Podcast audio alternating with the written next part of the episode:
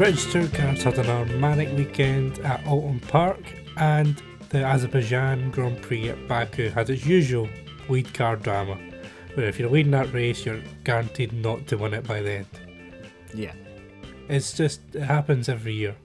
You got a chance to win that, and it's not the final corner, you're not winning it. Yeah, couldn't agree more. As you just heard, I'm joined by Nick on this episode, and also Tom, who is unusually quiet.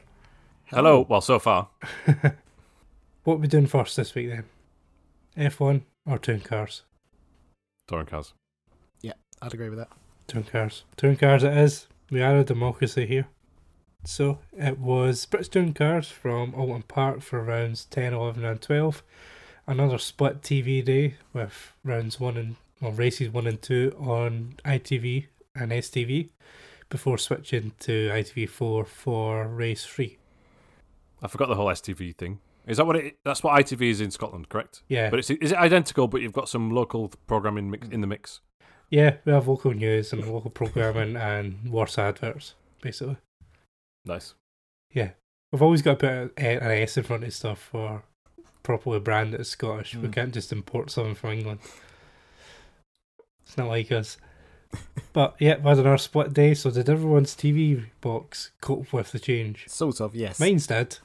Mine did, but then I realised that there was a power cut, so I only got half of the one on ITV4. So I missed the third race, but I managed to get it off the ITV hub. Right. So I don't think it was a problem with the recording per se, but it jinxed my box, and I got no recordings from the day at Hmm. all. Uh, either you know, and I had both on series record, but because the actual device died during the day, so coincidence, I think. Yeah. But um, so then I, I used ITV Hub, hmm which once you once you find it, it was there. Yeah. But finding it, I think what you said, Nick, last time was it was called Part One and Part Two. Yeah, it was a bit confusing. And you put in, yeah, it didn't come up with BTCC as a search. You have to put touring car Mhm. or British, but then it is there, and it was there in a timely fashion this time around, Yes. which is great. Unlike the YouTube channel, insert the rant now, which today uploaded all the Thruxton highlights. Brilliant, nice and timely. Yeah, thanks for that. Yeah. Social media is not. no, It must be due to rights and things that they're not as quick as they should be, but it, Ah, it is infuriating that you, you don't get up to date social media and social content in 2022. It's just Mhm. yeah, there's some like just to clarify, in previous episodes and probably this one as well, we might have been critical towards some of the coverage. I think it's amazing the coverage that's provided, especially because it's free to air and easy, relatively easy to access, and extensive. So it's amazing. It's just these little smaller details. So like the content marketing sometimes is a bit off with the YouTube channel, which I think is key in the modern age to keep people engaged. It's Mm. just weird to upload the highlights of Thruxton after Oulton Park, but previous rounds have been uploaded in a timely fashion, so it's a bit weird. Hmm. Uh, Mhm. And uh, like, there's an article on the BTCC website at the minute, the first one, and the title of it is Team Hard colon Oulton Park in quotes. Now, to me, if you want actually people to read it, you would have something like Aron Taylor Smith colon that third race was mad. Yeah, If, yeah. if he did say that, you know, it's just little things like that. Like the YouTube highlights are uploaded, and they're like R7 in 100s. I mean, Uh, yeah. I, I don't think using that title space, which is meant to grab you in to click it, I don't think you need to know how long the video is in that title space. Yeah. I'm just putting that one out there. I think that's like someone copying and pasting the file name. Yeah. Plus, those videos are always just highlights of the wrong things in the race, I've found. They seem Yeah. to miss out most of the interesting bits, from my point of view.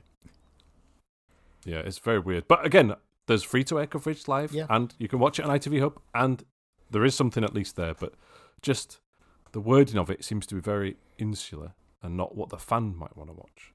And I've finished now. Sorry about that. You say free here. I pay more for YouTube every month than I do my TV license. So Ah, true. Yeah, to get not get the ads and play in the background and stuff like this. 16 quid a month. Yeah, Mm. I have that as well. 16. It's very good, but 16. it's ridiculous. Anyway, on back with the touring cars. Bit of news in the weekend. I heard them saying commentary that the rear wheel drive cars have had their boost cut to give them less of an advantage. wow, I missed that completely. Yeah, I, I missed that as well, but I s- I, saw that was the thing. Why isn't there an article? Is there an article on the internet with that as a title? I don't know. I just uh, Tim Harvey said it on commentary prior to race one starting when they were on the grid. From this round going forward, they've had their boost cut. That's controversial. Uh, because there was a front wheel drive car leading the championship. Yeah, I did. I thought it was a bit strange because I haven't heard people really complaining too much. And just to re- so why cut the boost? Because that's implying that they're quicker on a straight line, but I don't think it, that's the case, right?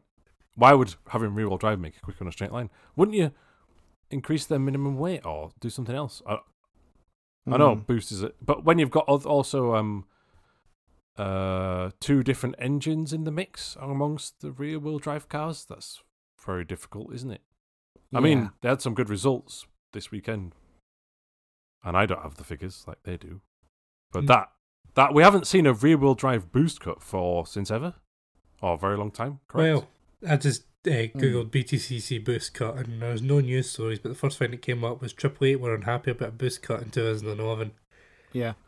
Well, they, they I mean, uh, oh, we should, uh, you know, well, not that we have time, but we should uh, write articles about this stuff on some sort of website because uh, that, that this is important stuff. That Mm. okay, they've said it in the commentary, but if I'm a fan and I want to look it up more for further understanding, I don't believe there is a clear resource at the minute. And I, and the, the Autosport journalist uh, and Motorsport.com journalist Marcus Simmons, he's really good, and he'll pu- Mm. publish it in the weekly magazine. That's brilliant. But th- there also needs to be this thing where I can just quickly Google it on a race weekend. Yeah, fully agree with that. I think the last So- time didn't they nerf them by changing the gear ratios off the start? But it's been a long time since any boost. Well, I think the M Sport engine got a boost increase earlier in the year. But, yeah, it got an increase and then a decrease. yeah, Yeah, but then it just seemed it seemed for what Tavares said anyway. It was all rear wheel drives got a boost cut, but as you It say, shouldn't be- there's nothing on the internet. We shouldn't be going from just Tim Harvey quotes in commentary. hmm Uh, I'm not don't want to. I'm not bashing Tim Harvey, but I'm just saying there needs to be some extra detail to that, uh, so that we, you know, if you're if you've got how many hours of coverage during the day on TV, yeah, to expect everybody to watch every single second of that is a bit unreasonable. Um, so whether there's like a clearer news bulletin thing on the web BTCC website or something that we're not missing, or is there a formal post somewhere? E- either way, that, that hopefully easier said than done. But there could be more journalists involved. But then that's money and time, and I don't, I don't know how it works. That's mad. It's just mad that just the rear wheel drive cars have just had the boost cut there. I'm reacting live to this. I'm rambling on, but it's just it seems very weird to me. yeah. And does. you said there, Nick, that they changed the gear ratios. I also think they also changed as well something in the engine management software to limit them offline. yeah, But uh, now I would have to go away and research that. But I think it's been a combination of the years. hmm Uh, okay, well, I'll think about that some more. Maybe we'll think about it in another podcast. That's two long rambles from me to start with. I'll back down. On to qualifying then, and probably the big news from there is there was an incident between Tom Chilton and Jake Hill, which picked up some penalty points for Chilton. Tom, I think you're the only one of us that's seen it, so Well, deservedly so, um, because Chilton just came out of the pit lane and drove into Hill side by side while Hill was on a flying lap. Ah. at- at the, yeah, and they both went off onto the grass, uh, and obviously filled the radiators up and damaged the splitters and all that jazz. Uh, in the midst of Hill on a flying lap as well, so not ideal. Must have been in a blind spot, but he just pulled straight out of the pit, straight into him. yeah, that's not good at all, is it? no, far from ideal. so I think there was two penalty points for Chilton for that, and Hill ended up fifteenth. So that kind of explains how he was struggling a little bit. And qualifying, no, it was Ingram who took pole, with Rory Butcher second, Dan Lloyd third, and Morgan fourth. So a little bit mixed up at the front. So Hmm. I don't know if the hybrid was responsible for that, but it's a bit bit different up top. Yeah, I think there was a couple of red flags, but I don't think they really affected um, people's pace too much. Uh, there was uh, sort of in the middle of, uh, oh, was it five minutes in? Parfitt broke down. And uh, I don't know if you saw it during the race, but he, that, when he got out of the car, he was doing it in qualifying as well. He, went, he was trying to get the crowd going by cheering and stuff. Oh yeah. Oh, yeah, yeah, yeah. So it, it started in qualifying, that did. oh, the commentator wasn't having him. Uh, Because it looked like he binned it in one of the races, although we Yeah. didn't see a replay. And he was then going to the crowd, woo, yeah, let's go for it. I mean, Yeah, yeah, but I people can see were, both points. people were racing past him, and as the commentator says, "Well, Rick Parfitt's clapping at anyone he can see." Basically, Yeah. yeah. At least in uh, qualifying, you know, everything was stopped. It was under red flags, and so it was you know, giving the people who were there something to cheer for, I suppose. But it's a bit it's a bit odd. and then the session ended with Moffat off and a red flag, but there was no replay as to if it was a crash or a technical. I wasn't too sure. Um, but the the main thing, which didn't come up in the races, thank God, was laps were getting deleted for track limits coming out of the final corner. If you go over the curb there, Yes. uh, and uh, at Lodge. But what was happening was the commentary team were not getting the information as to who did what when. The system wasn't working. Yeah. So basically, they'll be like, "Oh God, a Shedden's in twenty fourth position. That's really strange at this point in the session." Well, he might have had a lap deletion, but we're not sure. yeah. So very difficult for the commentators. But uh, anyway, that doesn't really count so much during the race day, so it was fine. Race one, then uh, Ingram got a good start off the line, but had Rory Butcher challenging him round the outside. Uh, Tom manages to keep the lead. That's basically it for the for the race one. No, Yeah. uh, it was pretty like it was like that every race. The leader kept the lead into turn one, and then that's it. You're looking behind them for any action at that point. Certainly up front, yeah. Hmm. There was all sorts of action in the mid pack in this race, but you're right. Certainly at the front, not much going on. No, Rowbottom went backwards at the start, and Ash Sutton managed to get ahead of Adam Morgan after a little bit of rubbing to take fourth. Uh, Bobby Thompson then has bodywork rubbing the front right wheel, smoke just following him around for about three or four laps. And then Jake Hill picks up big front end damage after big contact. I think it was at the hairpin, and I'm, I'm not 100% sure, but I thought it was George Gamble he hit. I believe from memory it was Stephen Jelley. Was it Yeah, Jelley? Stephen Jelley. Yeah. But I think he also said that he was hit from behind. Ah, But when Yeah, so in this safety car see. period, he said that, didn't he? Yeah. Oh, yeah, that's when it was. I knew I'd heard it somewhere. I think it was But- saying it was Plato. When you watch it, when you watch it back, it's a bit Mm. like, I don't, it's really strange. Hill leaves a big gap to Jelley. Hmm. It's almost like he's braked a little bit extra early, and so Plato's sort of in the back of him, but not in a big hit. Yeah. He's just sort of gradually pushing him towards the apex, and then all of a sudden, Hill just goes bam. So I don't know if there's a bit of 50-50 there, but uh, certainly there was contact between all three vehicles, and Hill's car looked a bit worse for wear. Yeah, you're not wrong. I was surprised it kept going. Yeah. Yeah, a big damage. Hill was keen of in the wars this weekend as well. Um, end up side by side with Sam Osborne. I think just after this incident, going through the chicane, and I was bumping through the middle of it, and Osborne ended up on the grass. Hmm. Yeah. That chicane was a bit messy this weekend. It was quite a bit, wasn't it? I think that might have something to do with the hybrid um, Hmm. because people were getting alongside a bit more than they used to, so there was a bit more side by side. Yeah, maybe that's true. Ash Hand then tried to go around the outside of Jake Hill at the hairpin. There's contact, and then Ash Hand goes all round the other circuits there. The, Yeah. the international circuit. Uh, It was a Which- rallycross joker lap, wasn't it? It was. yeah. It's a little bit of Sakuba. he, he recovered it well and found that bit of track. Mm. Took out a couple of floppy markers. That, Yeah, but he got the apex. yeah, yeah. It was a great line, and it brought him right side by side with someone else to fight. But I think he only lost two positions out of all that. He managed to slow it down sideways and not Hmm. spin, and yeah, like I say, grab the marker boards. It was quite Yes. impressive, really. And avoiding the tyres on the uh, the end. Yeah, because the 'cause they stick out a bit, don't they? Yeah, he was quite close to them, but Dexter Patterson and then our pal George try to go side by side at the chicane. There's contact, um, going into the second part of it, and Dexter Patterson gets spun into the grass. Hashtag Yeah. gamble fault for this one. It was like, when you're riding on board, I think with Jade Edwards behind, it was like George has a moment in the middle of the corner, which Yeah. sends him into Dexter. Yeah, I thought um, it was definitely Gamble's fault, but he was a bit unfortunate in that he got a snap of oversteer. Mhm. Yeah, Now, it's his fault of error of judgment to go in there too quick on the shallow line to get the oversteer, but yeah, it wasn't like a ram up the back or push off for position, was it? It was uh, accidental. no. And then we get a safety car after Adam Morgan gets spun heading up the hill out of the final corner after contact with Gordon Shedden. Shedden tags his rear right wheel, sends him into the barrier. Shedden gets a free place penalty and three penalty points applied to this race. What did you think of it? It was one of those where he was trying well, to me he was trying to get the cut back, but Adam was taking a shallow line, so you can't. yeah. Uh, uh, it's one of those. It, it looks much worse than it's intended to be anyway. It's just a Hmm. small contact, but then on a rear wheel drive car like that, you can't touch the rear quarter. It's just going to go. But it's definitely Shedden's fault.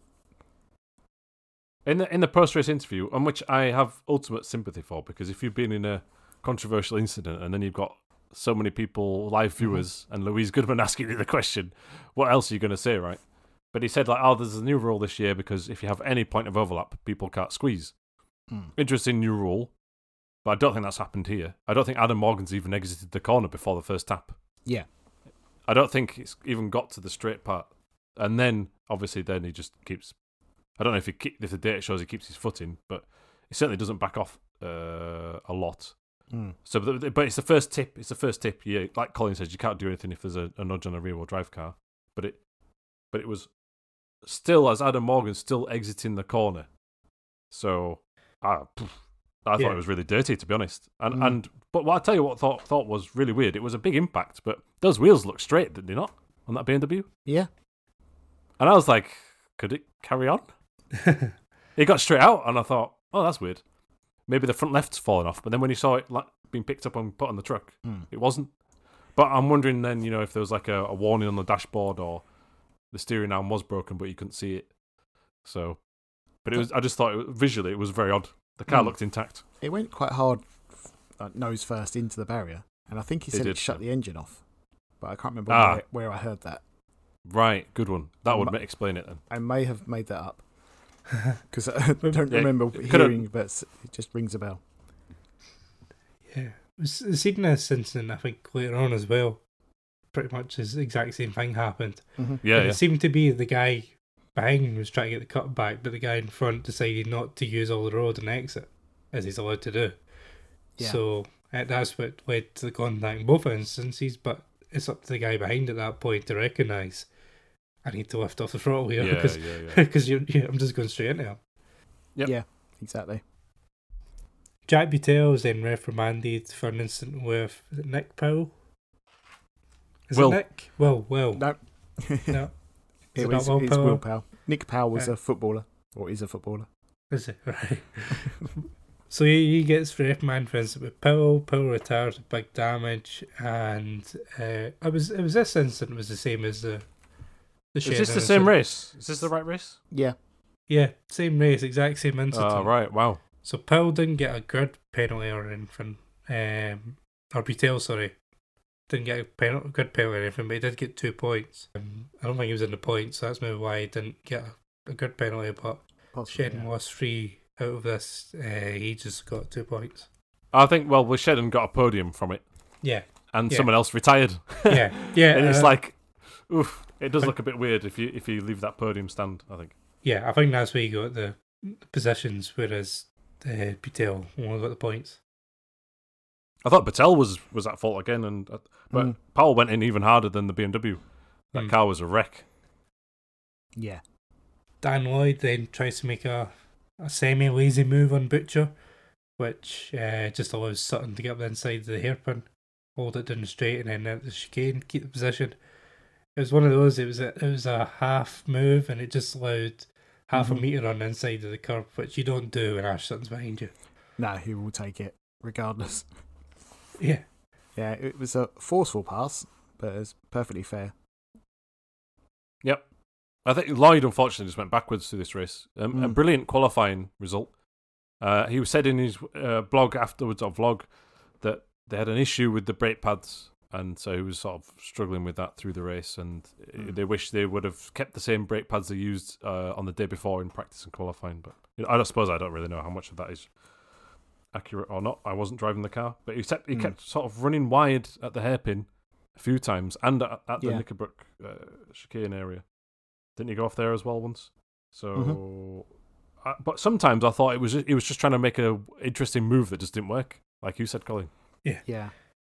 it was. Uh, yeah, you're right. He went backwards. Shedden got past him. Uh, you're right. Cut the chicane when Cammish and Turkington were trying to get past him. So yeah, he just went backwards. He had a, just a great qualifying. The rest of the weekend was horrible. Yep. Yeah. I mean, he even got fastest lap in this race as well, didn't he? Sorry. Um, so he had pace. Some of the car positioning was just a bit odd. Mm. Yeah, probably just not used to running at the front with those guys. Yeah, true. Ash Hand then retires. Um, Sutton and Butcher then clash and have a little squabble through the first sector, which allowed Ash Sutton through for a second. And then Shedden made a opportunistic pass uh, to take third on the road at the hairpin from Butcher, but also lost it after the race. Hmm. Moffat and Jake Hill have a great fight, rubbing all the way through the first and second sectors, and Aiden Moffat came out on top in that one. And that was it. End of race one. Um, anything for you guys? I just want to say that uh, the Butcher Sutton battle, I felt like Butcher was clever enough. They were side by side for a few corners, and so basically conceded down to the hairpin in order to keep a podium, but then still went wide. Yeah. He was like, "Oh, I'm going to fall by and Ash Sutton here. I've given up." Right? Oh no, but I've still missed my breaking point, and that's gave the opportunity for Shedden to stick a nose in. So bad timing, bad maneuver, but uh, yeah, it didn't matter in the end anyway. Yeah. yeah. There Yeah, was so also, you end um, sorry, Connie. There was also the uh, gamble watch. Ah, Gamble watch. I like how he said that. Gamble. um, don't know what that accent was. Uh, Yeah, all mine. He, Sorry. he did not have the best of races, or indeed weekends, and he finished 18th. Well, there was that contact with Patterson early on, which Mhm. and he was driving around the car, which uh, seemed to have half the bodywork missing. Yeah. so it was Ingram, Sutton, Butcher on the podium, Turton, Kama, Shedden ended up six, Lloyd held on to seven, despite all his uh, best efforts to lose it. Rowbottom end up ninth with Collard tenth, so that was the first time I've seen Collard really have a decent race for a while. Pleasing, very Mm. pleasing. Yeah, I thought that. And Aiden Moffat recovered to 12. I'd said last week I wanted to speak about him. Mm. Now I want to speak about him less because this weekend went alright. no, it's been a terrible season so far, hasn't it? Yeah. But uh, Yeah. this weekend was very good Yep. comparatively. Yeah. Parfitt was last on the road. Half a second behind the next car. So he must have pitted at some point that we didn't see. So on to race two. Yep. Great start again from Ingram, keep the lead, and that's it for the win. Yeah, It was pretty really much. no fights. See you later. Yeah. Same as race one as well. Robot has another terrible start and ends up on the grass. So he ends up, he has to pit. No, he's nerfed by Thompson in that maneuver. Mm. That's why he's on the grass. Mm. Uh, I watched it back, and there's definite contact there. Aidan But he was very slow up to that point. Actually, sorry. He, seemed like he uh, ran right, wide through cascades, lost a couple of positions. Then that put him in the position where Thompson was right behind. So there was an element of his own downfall there. Yeah. it- Well, it's two bad starts, so I wonder if there was an issue. Mm. Yeah, Moffat made a great start. He managed to get around the outside a few cars at turn one and then going down the hill and then into the hairpin. Managed to pick up another two, I think. Yeah, it was lovely. Great start from Moffat, just stuck on the outside and avoided all the trouble. Turkington then puts Rory Butcher under a few a bit of pressure for a few laps. Then on lap eight, Colin takes outside line of the hairpin. Butcher expects him to try and cut back, so defends a tight exit, but Turkington just drives around the outside of him. Yeah, I loved that. Yeah, it was brilliant, wasn't it? They Very, really- very clever. He really mugged Rory off there, didn't he? Mm. Yeah, it, it didn't look good for Butcher, but I could see what Butcher was trying to do, and I probably would have done the same. But- Yeah. He like double bluff, triple bluffed him. Well, even Tim Harvey, as he was live commentating the movie, was going, "Oh, Colin's going to duck up the inside here," and Mhm. And then he was like, "Oh no, no, he's not." So I think really he might have said "champions pass" again. This is a new expression. Yeah. How many champions are on the grid then? So there's four. Shedden, Sutton, Turkington, Plato. Plato. I feel like there's another one, but there probably isn't. Uh, I don't think so. Yeah, if he uses it on anyone other than those four, we're allowed to bash him for it. Hmm. If he uses it for them, then we'll accept it. Yeah. But that was a really, really nice move. Ollie Jackson and George Gamble then have a moment in the exit the final corner as we're riding live on board with Jade Edwards. I think this is touching both of them end up in the grass, which allows Edward f- past them both. Mm. oh, that was awkward, wasn't it? Yeah. Was that yeah. was Gamble on the outside? Yes. I feel like Ollie Jackson moved a bit left and then they got tangled. Yeah, this was probably the quietest race out of the three. Yeah, oh yeah, definitely. There wasn't too much else happened. Um, Gordon Chen didn't get up the inside of Dan Cammish at the hairpin. And Nicholas Dan- Cammish ran wide though, didn't he? A slight mistake from Dan again there. He'll get there, but not ideal. Yeah, he ran a bit wide and then Chen pushed past him. A couple of bashes on the way past. All fair enough. I was when I watched it back, I rewound it a few times to see if it was deliberate by Dan. Maybe he was trying to, you know, V off the corner, but you just don't do that. now. Uh, No. Mm. Yeah, I know what you mean, but it, it definitely looked like he just outbraked himself slightly. Yeah. Good recovery for Sharon. Uh, Hill's really quick. Josh Cook's making moves and then all of a sudden just stops. So Hill comes Hmm. through and past them both and gets himself back up to seventh after a disappointing race one. And that's all I've got for race two. There wasn't much else. Pretty much. I mean, I was quite disappointed in Josh Cook's performance on this one, in that I thought he would push on a little bit more after getting some hybrid back, but it just seems not to have the car set up for the track more than yeah. but anything else. according to the commentary and no articles online or interviews, uh, potentially uh, talking about a lack of straight line speed, but I feel like it's car setup related. Hmm. And what I would say in this race was Adam Morgan was a man possessed. Yeah. Coming from the back up to, was it 16th at the end? Did he play to around the Yeah. outside near the end? Yeah. And it's worth noting actually from the first, in qualifying and the first race, he was the top BMW until the moment. Yeah. So that's actually a very, very positive performance, even though the result wasn't there. No, It's not been uh, many times he's been top, being top BMW. That's all. It, without reverse grids and such. Hmm. No, and he took his reverse grid win superb well Yeah. last week. And Yeah, yeah, you're yeah. right. All three races, he was always involved, and he came out on top in most battles he was in. So only only change to the results in this race was that Turkington took third instead of Butcher in this one. Mhm. Oh, we should do a ball watch. Before that, you've got Gamble Watch. Oh, yeah. Same again. 18. Dave. Oh. Uh, no, it's not called ball watch, is it? What's it called? Ball Ballgate. ball gate. Mm. You coined the Ballgate was fine. as well. Yeah, there was the same number of balls. It's fine. Although Dom Ingram picked it out, and he picked out number twelve. Yes. He, he looks very happy about that. he was hammering it up. Mm. Yeah. So that put Stephen Jelley on pole with Aaron Moffat second, Ricky Cord third, and Josh Cook fourth for the third race of the day. Race three, you can almost expect a bit of chaos and carnage, and well, this one delivered.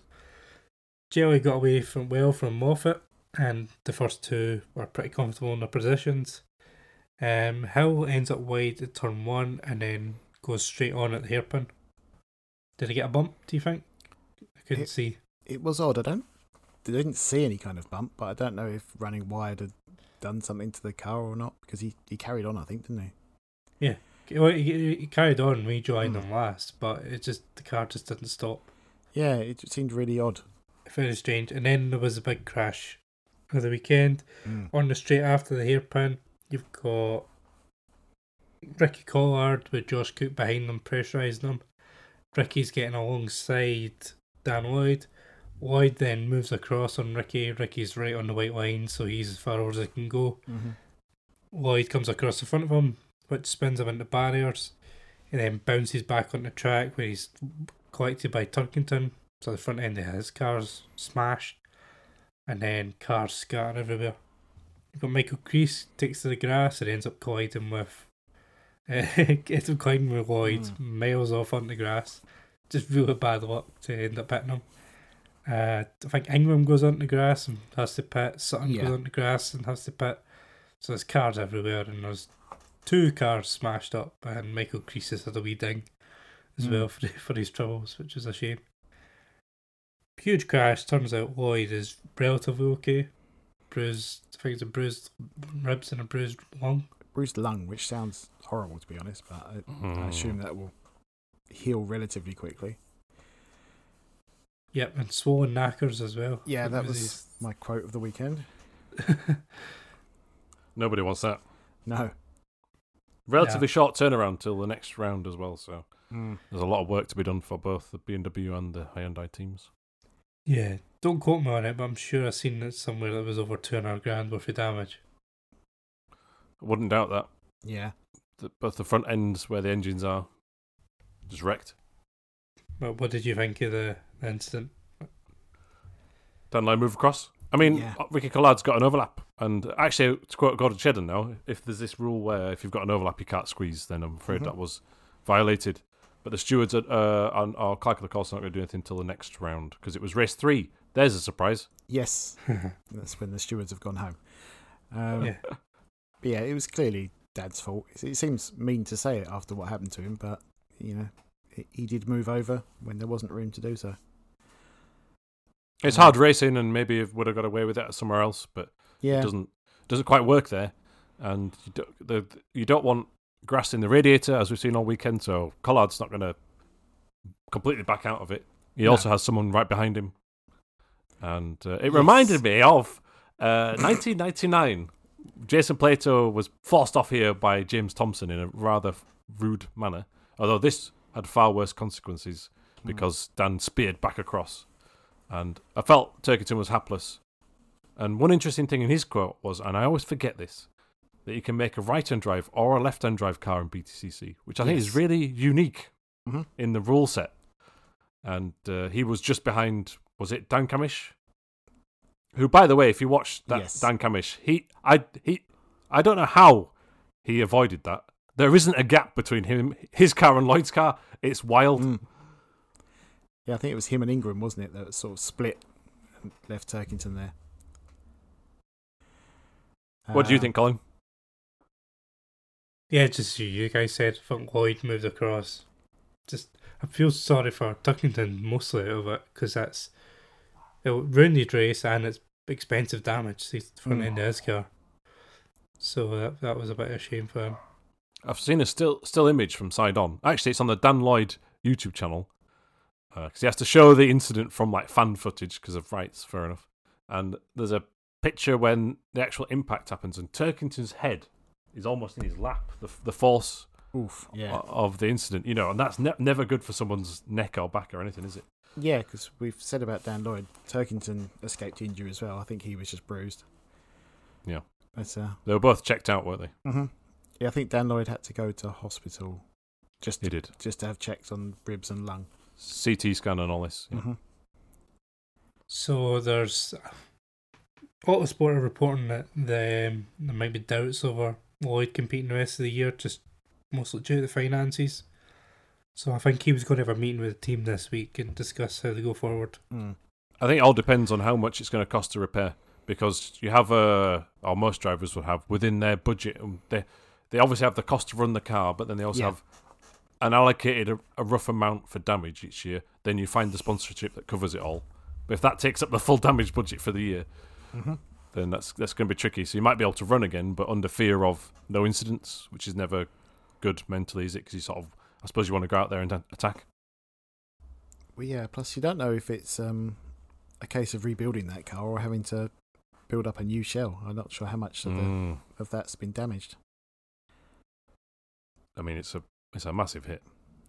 I mean, the cynical part of me says we'll just give him Butel's car, but you know, that's not how it works, is it? Because everyone has their own Definitely not. sponsors for their own drives. And interestingly, a previous round, I mean, Thruxton, uh, according to the commentary, because that's what we've got to go from, Dan Lloyd was potentially querying is there a chassis strength difference between his and Ingram's car? Well, there Hmm. definitely will be now. Yeah, yeah. I do hope that it doesn't affect his running for the whole season, because uh, he's just starting to come good in that car as well. Yeah, this was a very positive weekend until that. I mean, uh, we, Hmm. we've said in the races have gone backwards, but to get a fastest lap to qualify up there, it's still promising, isn't it? Mm-hmm. Yeah. So it will be investigated at the next round at Croft because, as you say, the stewards were, were gone at that point. Must be must be good being a BTCC steward. You just you sack it off halfway through the day. Actually, there was one thing for race three, which is really weird. I don't know if either of you saw it. For Yeah, Ash is Hand. Yeah, I didn't see what he did. Driving in a manner deemed to be potentially dangerous. I don't know what that could be. Yeah, he got a reprimand and two penalty points, but didn't see what he did. It was definitely not on camera, and there's no further description. Yeah. Yeah, it's very weird, isn't it? Um, It's such a weird description. yeah. Could it be under safety car or something? I don't know. Um, the, I'll tell you what. Actually, I I don't know if it was in this race or not, but did he not cut the chicane at one point with Bobby Thompson? In the commentary, they said it was Crees, but it was Ash Hand. Ooh, Oh, I had a note here. Hang on a minute. Um, But then that, I think that's the one where he had to retire, so that would have been race one. uh, yeah, I thought it would be race one because didn't there was a shot of him getting out of the car, cleaning the grass out on his own, wasn't there? Yeah, and then the brakes. And I, but that's not driving, is it? That's just sort of being dangerous at the side. I just of the wondered track. because um, if it's the incident I'm thinking it was, he could have made the corner, but he decided to chase across the grass because the other car had gone that way. Is what it looked like to me. I feel like that was a different race. Yeah, so do I. But that's the only thing I can think of that would be potentially. Hmm. I had something down here. Thompson and Hand overtake briefly under the safety car. Ah, yeah. Ah. To do with that then. Tom, Thompson had a banner on the front of his car, didn't he? He did. He, He yes. slowed down and someone overtook him, and I think Mhm. it was Hand. That would Well, make he- But sense. then he sped back up again. well, he, he slowed down to try and drag the banner across the grass. Mm. So, if that's why Ash Hand's got a penalty, I think that's a bit harsh because the guy in front of him Mm. basically parked. Yeah. I agree, but we we don't know. Where can I speculate? But that's the only thing I had there that I thought, ah, that's weird. Um, but he did really slow down, but he didn't stop. So I don't know. Well, I'd love to get clarification on that. I, I, yeah, I was quite interested in Harvey's what he said during that when he said if if I had that on the front of my car, I think I'd just drive right up to the car in front of me to rub it off. it's just like That would have worked, I think. it would, but is that not slightly dangerous to deliberately hit another car in well, under a safety under car? a safety car. yeah, that's true. Yeah, yeah. Well, well, yeah.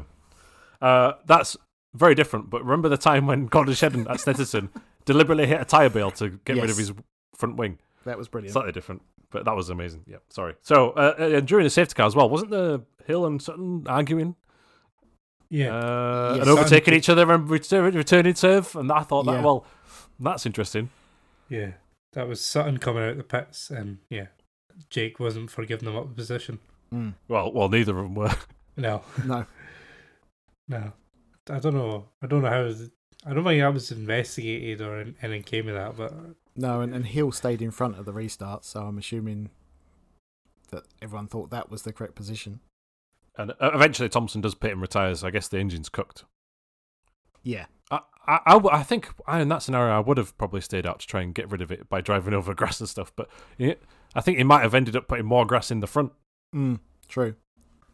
But also, it just covers up the radiator. It just cooks it. Yeah, you're gonna just pull in straight away, I suppose, in hindsight. Yeah, these cars are very prone to it, aren't they? Any kind of blockage of the radiators, they just die instantly. It feels like. Yeah, I would agree with that. Uh, back racing then, um, uh, former teammates Aron Taylor Smith and Jason Plato have a little fight. Uh, it's going at the front corner, final corner. Um, I think both of them are rubbing, and that let Morgan get past, going up to turn one, but then Taylor Smith just pushes him out wide again. Yeah, Got his elbows out this weekend. Taylor Smith is as you'd expect. he always gets his elbows out a little bit more when Plato's involved as well. I've noticed. Yeah, Definitely. Mm. yeah. I But Plato that's- lose lose lost out big time. Oh yeah, it was really short sighted. he didn't really have anything of note this weekend that went well for him. Just I don't know if it's lack of confidence again. Seems to make these Mm. half moves that then mean he loses three positions. Yeah, Like if you're gonna bump him, bump him properly. yeah. But just doing that and then backing out and uh, just means you lost momentum and everybody else went through. Hmm. Dexter Patterson and Jade Edwards are then bashed each other up going through the hairpin and it ends up with Jade Edwards off wide, who loses a few places. And then J- George Gamble then goes off with a puncture through going towards turn two. I don't know car names. So through turn two he ends up with a puncture and he's straight off just parts the car. Mm. Yeah, no idea why. To be honest, assuming there was contact somewhere. Yeah, didn't see it. So it didn't show on TV. Then well we get a bit of a fight between Dan Cammish and Adam Morgan. Uh, it gets a little bit squirrely in a couple of the laps where Mm. Cammish moved across in the braking zone. luckily for him, gets away with it and manages to keep position. But yeah, all, all level up front. Still amazing that Morgan's up there in that position considering what happened in race one. Yeah. But Yeah. you, you don't get the. I'm not sure the hybrid system's really working in the way that they hoped. In terms of like the um, balanced performance style. Yeah, Mm. yeah. It's based, as we've seen this weekend and I think last weekend, whoever's on pole, apart from if your name's Jason Plato or in the front row, you're, you're going to win. Uh, Um, Yeah. And then you've had Ingram win two in a row and then Jelley winning for pole. Good win for Jelley and great for Aiden Moffat at the podium as well. Yeah. But yeah, superb drive from Jelley. And just want to clarify that maybe we spurred him on. Possibly. we're, we're taking credit. yeah, always. We are the Jason Plato to his Tom Ingram. We've not really had in the past six races real big fights for the lead. Mm. It's been a bit. It's been a Uh, bit. It's pure. I, am not going to argue with that, but Yeah. it's it's not it's not as manic as it was at the front last season or the season prior. Yeah, it's Yeah, definitely the quietest Oulton Park I've seen for a little while in terms of overall excitement. What was there was good, but yeah, there was a little bit of a downward trend in the actual excitement. I just hope there's not an overreaction to this. Oh yeah, Like, the last thing we need is at the next round. Two tire compounds coming back. Or No, double the no, hybrid no. boost. The thing with the hybrid booster is, I don't suppose we know if it's technically possible that it can be boosted up in its current format. You know, do they need to have a bigger battery to recoup more? Mhm. To then, or can it be turned on a dial? It could be at its maximum oomph at the minute, for all we know. Uh, so you know, initial thoughts. I think we were discussing last episode was, oh well, maybe they should boost it up a bit, but that, we don't know if that's possible. And also, I just think, yeah, it is the purest form, like you say, of Mm. British touring car racing we've had for generations. Is it exciting enough? Not sure, but I'm still enjoying it, and I'm still. It's just a bit more subdued, yeah, and people who are sponsoring cars 15th down have less chance than ever of getting a podium result, yeah. and therefore coverage, and therefore if they're not getting coverage, do they get sponsored again next year? Therefore, will we see diminished grid sizes next year and the year after if there's less chance of being on TV? Which might not be a bad thing, but if you just have 20 amazing cars on the grid, but still. Mm. Yeah, and it feels a little bit quieter at the back as well. You know, I had that pack of cars last year that they always could cut to, that were always fighting. It was like Yeah. Edwards and Neat and everyone. That's a good thing Um, that that's not there, though. Yeah, Well, yeah, but uh, at least if there's nothing at the front, you had that. Like, I thought, thought the midfield was exciting this this Hmm. weekend, but at the back, like, I don't remember ever seeing Nick Hamilton. Only seen Rick Parfitt when he was on the side of the road. So you know, like true. Yeah, I those those guys are in the same have the same fight yeah. as they were last year. They mentioned Nick Hamilton in commentary, but I don't remember seeing the car once.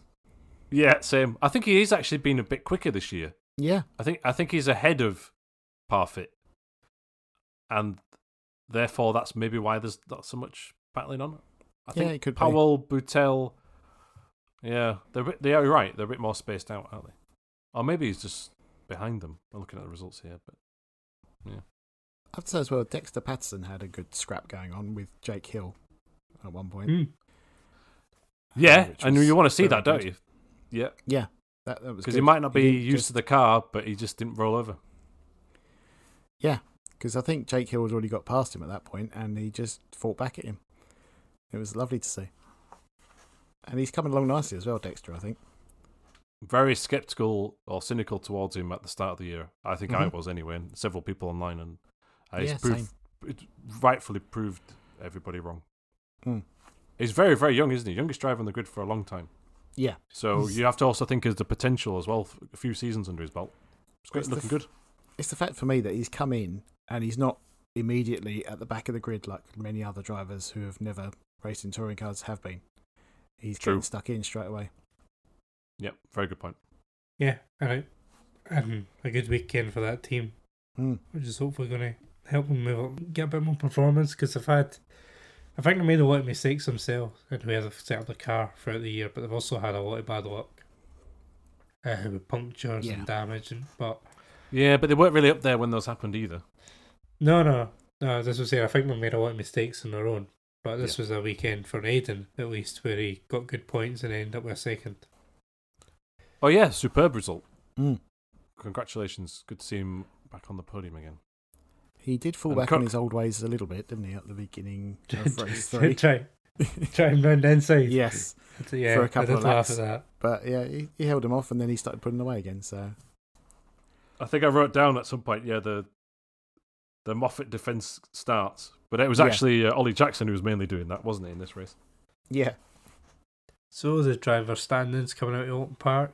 Josh Cook's leading, 15 points ahead of Ingram. And he is 18 points ahead of Ash Sutton. It's getting a bit, this top four is getting a little bit separated for the, the rest as well. Oh, definitely. Well, they're the clear standout top form performers at each race, though. Yeah. So again, it's it's more uh, purist, but at least they are in different cars and different teams each. You know, you don't you don't just want like oh every BMW at the top or every Napa Ford. I still think Jake Hill's in with a shout if things go his way. But You just he, need to he settle needs down to come bit. back quickly because, like you say, he's a little bit adrift at the moment. Well, I say a little bit. He's fifty points off the lead, but Mm. You've got to be in previous seasons within the forty point range with two rounds left. So you're right; he's Mhm. still in contention. Just a bad bad weekend. Yeah, still six race weekends left to go. Next up is Croft, uh, 25th, 26th of June, before Knockhill a week later. Which, as all the commentators will say, it's Dan Lloyd's local track, but he lives closer to Oulton Park, and I'm very glad that actually Dan Lloyd actually said that at some point during the coverage, during the interviews. Like, I think it was Yeah. qualifying. Like, oh, it's good to get a, a result at my local circuit in Oulton Park. So Mm. I'm glad he set the record straight on that. well, yeah, Uh, there'll be another round of Croft bingo of things to go, won't there? yeah. There'll be, it's a rear-wheel drive Real- circuit. Yep, yep, yep. Yeah. Colin Turkington is the king of Croft. Oh, yes, that's right. Yeah. Flappy markers will disappear on lap one. and the tyre stacks round the, halfway around the lap Yep. will get smashed if they exist, or is it foam this year? Someone will go in a field. It's just, all of these things will happen. Yeah. Still looking forward to it. Yeah. I just got. I know we're going long here, but a couple of small points. Rob Collard, Rob Collard, oh my word, Ricky Collard got a five-second penalty at the final race for being ahead of his grid box. I thought five seconds Oh, yes, was quite lenient, lenient in the end, Mm. not a drive-through or anything. Um, and the other thing is during commentary because we can't. It's a recurring theme. I'm going to keep saying it. We don't have any other source. The Napa Ford Focus, Ford Foci from uh, Motorbase have had further development. In the last round, they had some development, but it was not specified what it was. In this round, they're, they've done some things to move the weight further back within the chassis. So it just goes to show that, yes, while there are stock parts, it's not a spec formula, which is often a misconception. You can do your own development work with, such as how the car breathes and also where the weight is distributed within the chassis. Mm. Because, behind the front subframe, I believe there is freedom to do your own, you know, um, structural rigidity things with the how the roll cage is integrated, and then somehow where the things must be placed within the chassis. I'm not sure, and apparently they've moved theirs further back. But I don't know if the other Motorbase cars of Osborne and Jackson also receive these upgrades. Hmm, that's a good point. You would think so because they're all under one banner, but Yeah, yeah. yeah. But it's clear that the, the the Napa team has got the, the big backing that they need to impress and the, the top two top drivers. So maybe they get it first. Who knows? Hmm. possibly. On to Azerbaijan then for the. I forgot that this one wasn't always Azerbaijan Grand Prix. It started off as a European. Mm-hmm. I think it's the sixth race at Baku uh, this year. Hmm. Uh, s- start off with qualifying. Lance Stroll crashed, which Twice. Stand Hmm. standard. Yeah, pretty much. Awful weekend. I don't Yeah. want to cut too far forward to the race, but I feel like they retired him out of sympathy as well to avoid embarrassment. I don't believe it was a technical fault. I think, oh, this guy's a loose cannon round here. Let's pull him in. Yeah, let's save the damage. Uh, Vettel also crashed in qualifying, but it was a gentle crash and he was able to reverse at the barrier with not much damage. Very cleverly, mid crash, he realised I need to straighten up the wheels and get dead on so that it's just a, a wing damage. Yeah, this year's front wings seem much more resilient than previous ones, where they don't have all the furniture, as they call it, all over them. I don't like that expression. It's No, not me really neither. furniture, is it? It's more addendums, maybe, or Hmm. appendages. Anyway, uh, the S- sticky out bits. Sticky out bits. That's it. Yeah. Stroll didn't when he hit the barriers once. He didn't then change the wing. I don't think did he? No, he didn't change the wing. All I, of the I haven't looked into it. Don't think so. They didn't have time. But Yeah. that could have been a contributing factor to understeer at turn two into the wall, but I haven't looked into it further to to see. But you never know if there was a percentage difference, and then oh, it feels different. He's gone wide. Mm. Alonso was up to his old tricks also in qualifying, Outrageous that was. Outrageous. driving real slow on his out lap and on his final lap, and Mm. then coming towards turn 462, whatever it is. 15, 15. turn 15. Um, he, well, he pulls a Schumacher and pretends that he's locked up the rear by turning in miles before the corner and misses it. Has to take the escape road, and it means that everyone behind him can't improve. Uh, and it gets him through Q1 into Q2, which I immediately tweeted that's a penalty. Mm. But in the world of Formula One, that's not a penalty. So I suppose it's hard to prove intent, but Yeah. there is. He There had. No, it's not hard. You just watch the video. Exactly. Mm. He had no ambition in making that corner. So Jolyon Palmer, of all people, who works for Formula One, did an excellent video analysis of this, including uh, how Alonso's looking in his mirrors throughout the entire flying flying lap, quote unquote, and speaking to his uh, engineer on the radio, saying, "Who's behind me? And have they through yet to Q three, uh, Q two or not?" So all of these things are like, well, that's guilty as anything, isn't it? Mm. Um, and he wiggles the steering wheel like mad down to turn 15. But I think he gets away with it because the data shows that he br- did brake later than normal. Now, Hmm. that's how Nico Rosberg got away with that uh, Ferrari at uh, Monaco by doing something similar. Remember when he was, Yes. was it like 2014? Yeah. He set a quickest lap in qualifying. Then, oh no, I've gone down this skate road. Yeah. But the data showed that he did brake later, therefore, oh, he's missed the breaking point, and that's ultimately what what got Alonso off here, I think. Uh, and the other weird thing as well, like Albon was obviously holding up by people with blue flags in the last race, didn't get a penalty, and now he's here complaining about someone else. It's a different scenario, and that should not be part of the steward's decision. But I No. did see some people online going, "Oh, he's one to talk." But I, Yeah. I just Yeah. thought it was really crafty, and I was trying to think for ages, why would he do it though? He's clearly got a car, and he himself is quick enough to get through. But what they did is they put used tires on, Mm. which were never going to be good enough, and that meant he saved the set for later on in the weekend. Yeah. By doing this, so it's clever, but it seems a bit excessive. Yeah, and it has led to the, uh, I think it's the FIA, uh, looking at potentially giving out penalties for people causing yellow flags or red flags in qualifying, but I'm not sure how that's going to be policed. I don't think you can give anyone a penalty for causing a yellow flag, but if it's a red flag, you can just strip them of the best time, which Yeah. other series do Mm. enforce. BTCC does the same, doesn't it? I believe. Well, does it? I know for Mhm. certain that the supercars in Australia used to do. Yeah. Yeah. I think the new rule should be uh, Fernando Alonso because he's yellow flag in Yeah. qualifying. he gets disqualified because he's probably meant it. Yeah. Well, it was a it was a train in Monaco, but that was during a race, so that was fine. But I thought Yeah. this was this one was too yeah too cheeky, too Uh, cheeky for Fernando. The other cheeky thing was, remember, was it Sochi? Was it last year, the year before, cutting the first chicane deliberately and practicing it? Was that Alonso? Yes, Yeah. it was. Not yeah. first, secu- uh, second corner, but yeah, you know what I mean. The first tight Yeah, on the on his warm up laps, he's Yeah, just yeah, I'm not practicing it. taking this corner, and then he didn't take that corner.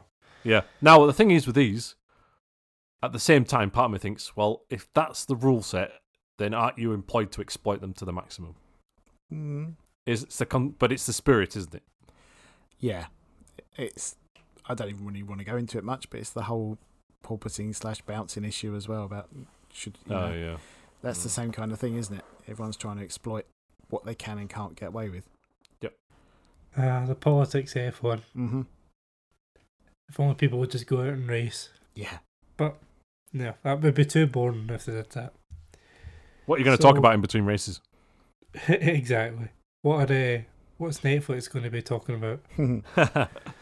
You need to have Will Buxton looking sternly at a camera and Stating the obvious. the most obvious. Yeah, yeah. If you lead a Formula One race, you'll win the Formula One race. yeah, got to have all that going on. So you, you need a bit of the controversy. But qualifying, Charles Leclerc took pole from Sergio Perez, Max, and then Sainz. Hamilton was behind Gasly, so the AlphaTauris were pretty decent here. Hmm. Um, yeah, both Hasses I think were out in Q1 for the first time. Has, Yo, by the way, going backwards quickly. Hmm. But I would say it could just be track dependent. But they haven't been sparkling for a while now. No, Quite a few rounds. They haven't I don't know any what- updates. Is that what it is? So Mm. there've been not a single update yet, right? That's that's um, it's all very well saving up your development tokens for this season, but then why aren't they using them this year as well? That's a bit strange. Yeah, I think there's been issues with getting everything ready in time. So I think they're basically trying to get a bigger update later rather than smaller updates throughout. But whether that pays off or not, we'll have to Hmm. see. I mean, Magnussen, yeah, Magnussen did have some pace during the race, didn't he? But Hmm. it's still not been stellar the last few races now. And part of me thinks, oh, have they reverted to type? Yeah, Yeah, because everyone around them's starting to get their act together. Yep.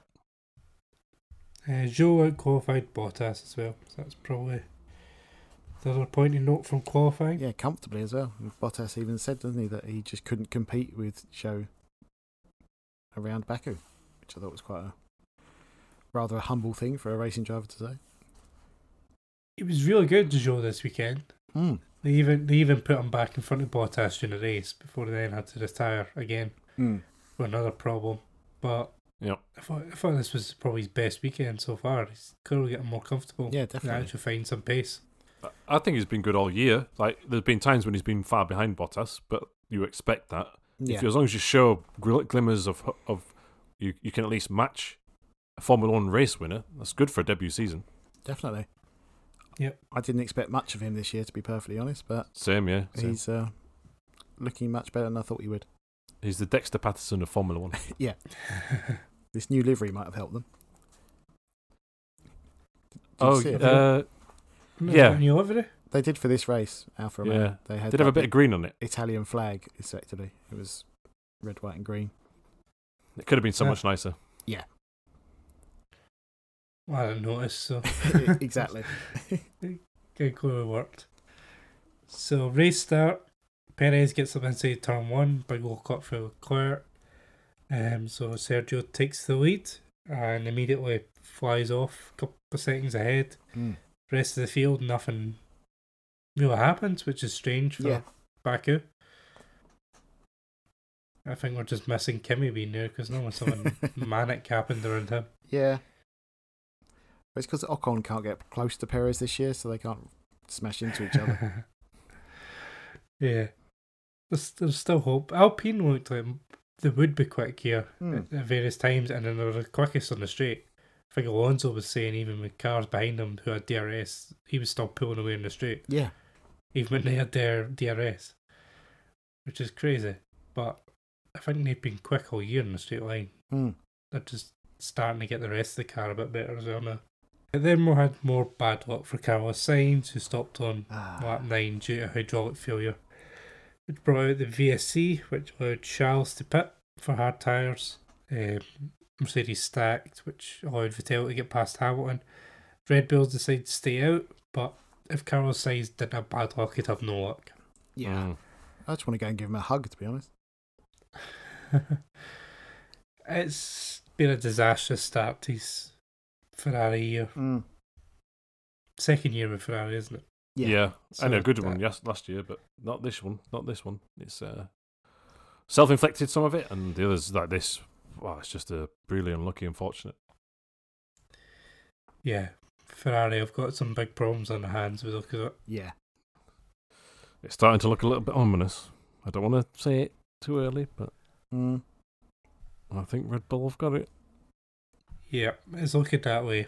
So both Red Bulls dropped behind Leclerc after they eventually stopped, but then lap 20, Leclerc's engine blows in the main straight. So there was four Ferrari cars out this weekend with engine problems. Yeah, Were they all Ferrari Magnussen- engines? Yeah, Magnussen, Zhou, Leclerc, and Sainz all out with engine problems. Sainz And was all hydraulics, different, apparently. wasn't Yeah, true. he? His was hydraulics. mm. The rest, I think, were engine. mhm. Steve Bernardo says he would rather have a quick car that's unreliable than a reliable Yes. car that's slow, but I agree you with still, him. Mhm. you still don't get points for either. So Yeah, I suppose it is easier to uh, get reliability back than get performance back, but Yeah, or to make a driver who- who's really quick and crashes to stop crashing, then Mhm. make a slow driver. Uh, yeah, I've got confused with my own uh, analogy there. but I know what you you know what I meant though. Yeah, we'll move on quick. it's such a turnaround though, because at the start of the year it was Red Bull Mm. engines that were going left, right, and centre, and all of a sudden it's now Ferrari. So Yeah, that could still all turn around. Yeah, it's far too early in the year because it's such a long year, but it's not ideal, is it? Vettel then tried to put a move on Ocon in turn three, but he overcooked it. Manages to keep out the barrier going in the escape road and made a beautiful recovery. Yeah, it was worth it just for that. Yeah, doing an immediate donut, no stopping at all, but then he did almost wipe out uh, Tsunoda, I think, Yeah. and rejoin. Also, his rear wing was like again, there was no gap Hmm. between the rear wing and the wall or the tire stack or whatever was just sticking out there. No. A real shame because I actually think he would have been well at least fifth without that. Yeah. Yeah. With the exception of that moment, he had a really good race. Hmm. I think Mark Webber Yeah. made a really good point that his driving style and car setup philosophy, I suppose, or a combination, has always nailed a 90 degree corner. When they were teammates, apparently, he could never get near Vettel if the track had 90 degree corners. Mm. And this is this is full of them. But unfortunately, he said that, and then uh, Vettel went off straight away. But yeah. But it, like, if you look at the gap between Vettel and Stroll this weekend, it's monumental. yeah. It's a chasm. Yeah, I think Lance Stroll's standing it really showed up this year. Mhm. I don't think we can say Vettel's been driving exceptionally well. He's been driving pretty No. well, and Mm. he's spanking them. But and also he's banking. But for after a torrid start to the year, I mean Mm. Australia, for example, didn't he crash every se- session or something? But that was his first race back after COVID. It's difficult. But the uh the, for that car P six is and fighting for fifth and fourth so far is unprecedented, isn't it? Yeah. Well, it is a new car, which is a Oh yeah, the Red Bull copy. Oh, a, that's a- true, yeah. a, a, a Red Bull imitation, but one of the drivers is taking advantage of it. But The other one isn't. Exactly, and this is what we're talking about. Haas's strong start fading Mhm. away. It's going to be Aston Martin now, who seem to be on the ascendancy, getting all those points, and they might finish ahead of them again. Yeah, it's- Well, that's the big thing about Haas. But Schumacher having such a bad start to the season, it felt like Haas needed to take the opportunity then Oh to get yeah, points, hundred and percent. he's still not scored. He might not whereas- now. You never know because car might not be advancing as quick as it needs to. be. Exa- exactly. So they missed a chance to have two cars in the top ten, possibly, which is going to be a, a big blow for them going forward in the year. Uh, Max then took the lead to Perez, so he was just quicker than him. He had a better car setup apparently, me, and. Red Bull told Sergio not to fight it. So Max takes the lead. Uh, McLaren had a bit of dispute between the two drivers.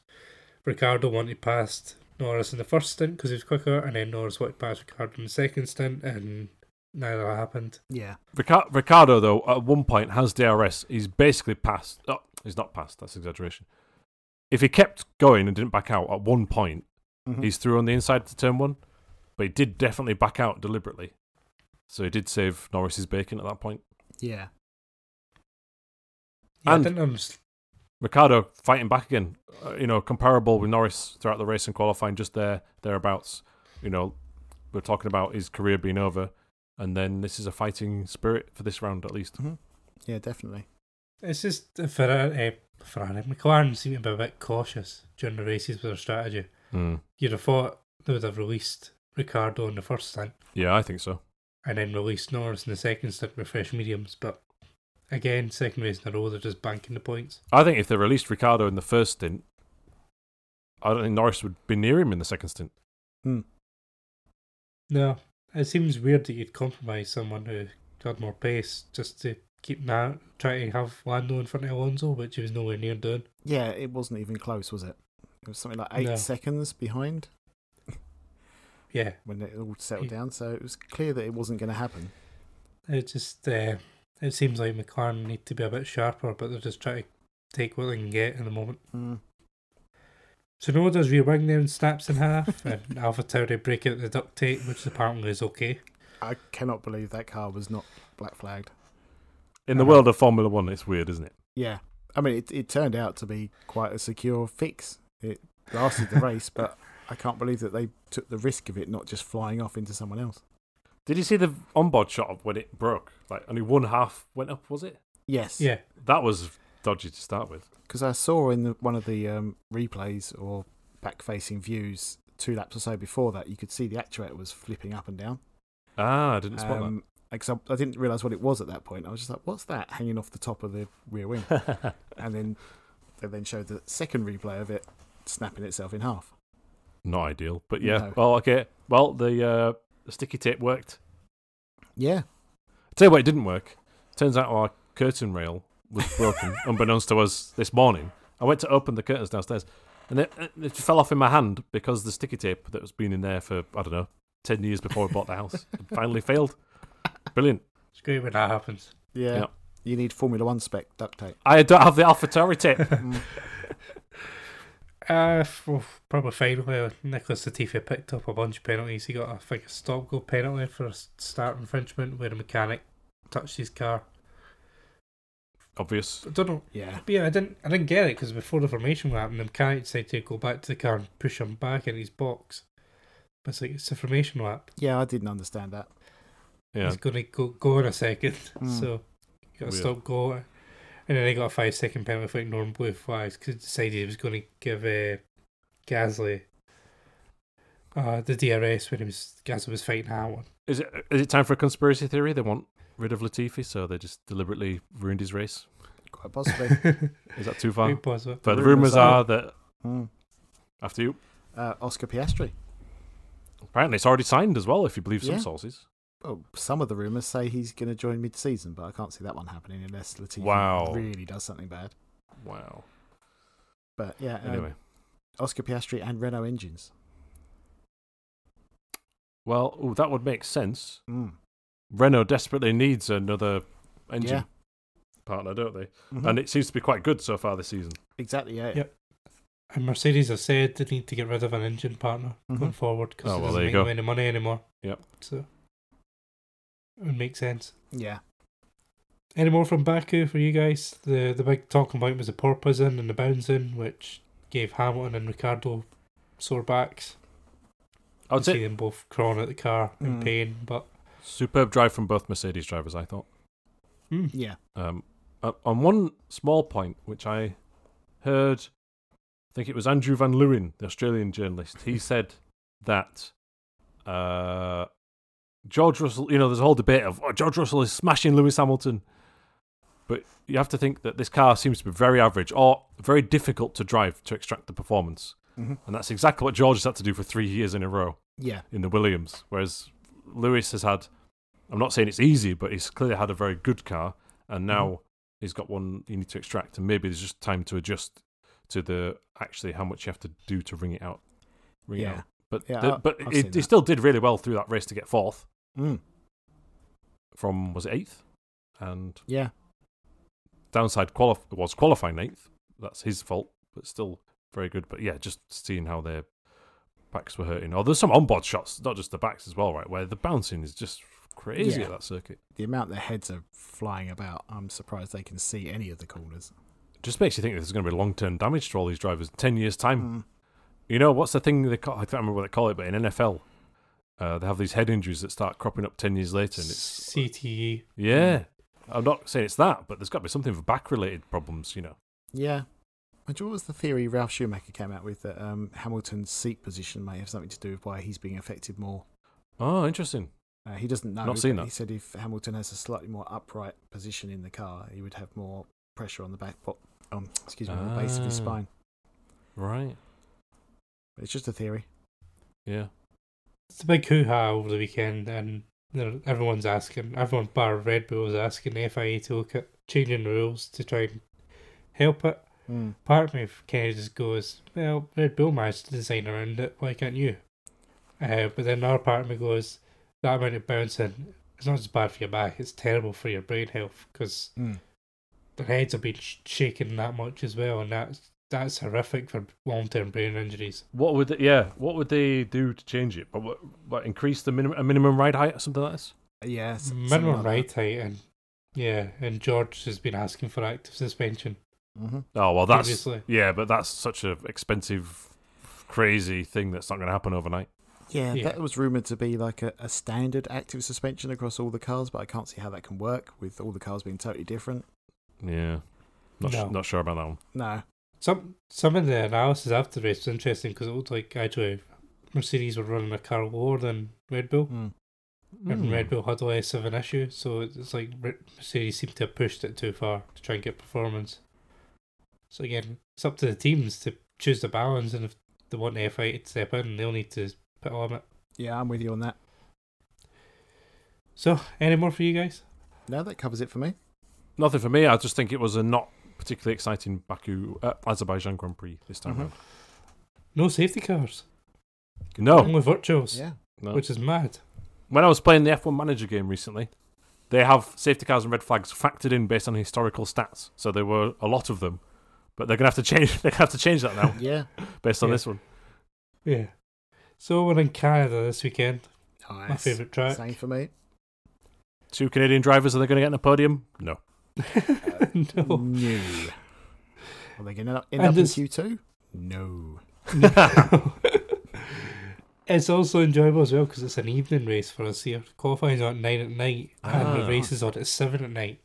So Brilliant. We get a nice and we get a nice evening race, which is all I always enjoy. Yeah, Oh, but it means for those without Sky have to wait till what 3 a.m. to watch it. that's a good but- point. Bummer. Yeah. Yeah. Shame for you, not for me, but shame for you. Yeah, I'm good. I have someone else's Sky Go, so it's fine. So, so that's all. We'll then see you next week for the Canadian Grand Prix. Thanks, Tom. Thanks, Nick. Thank, Thank you. you very much. listening, And we'll see you next week. See you later. Au revoir. Is that what they say in Canada?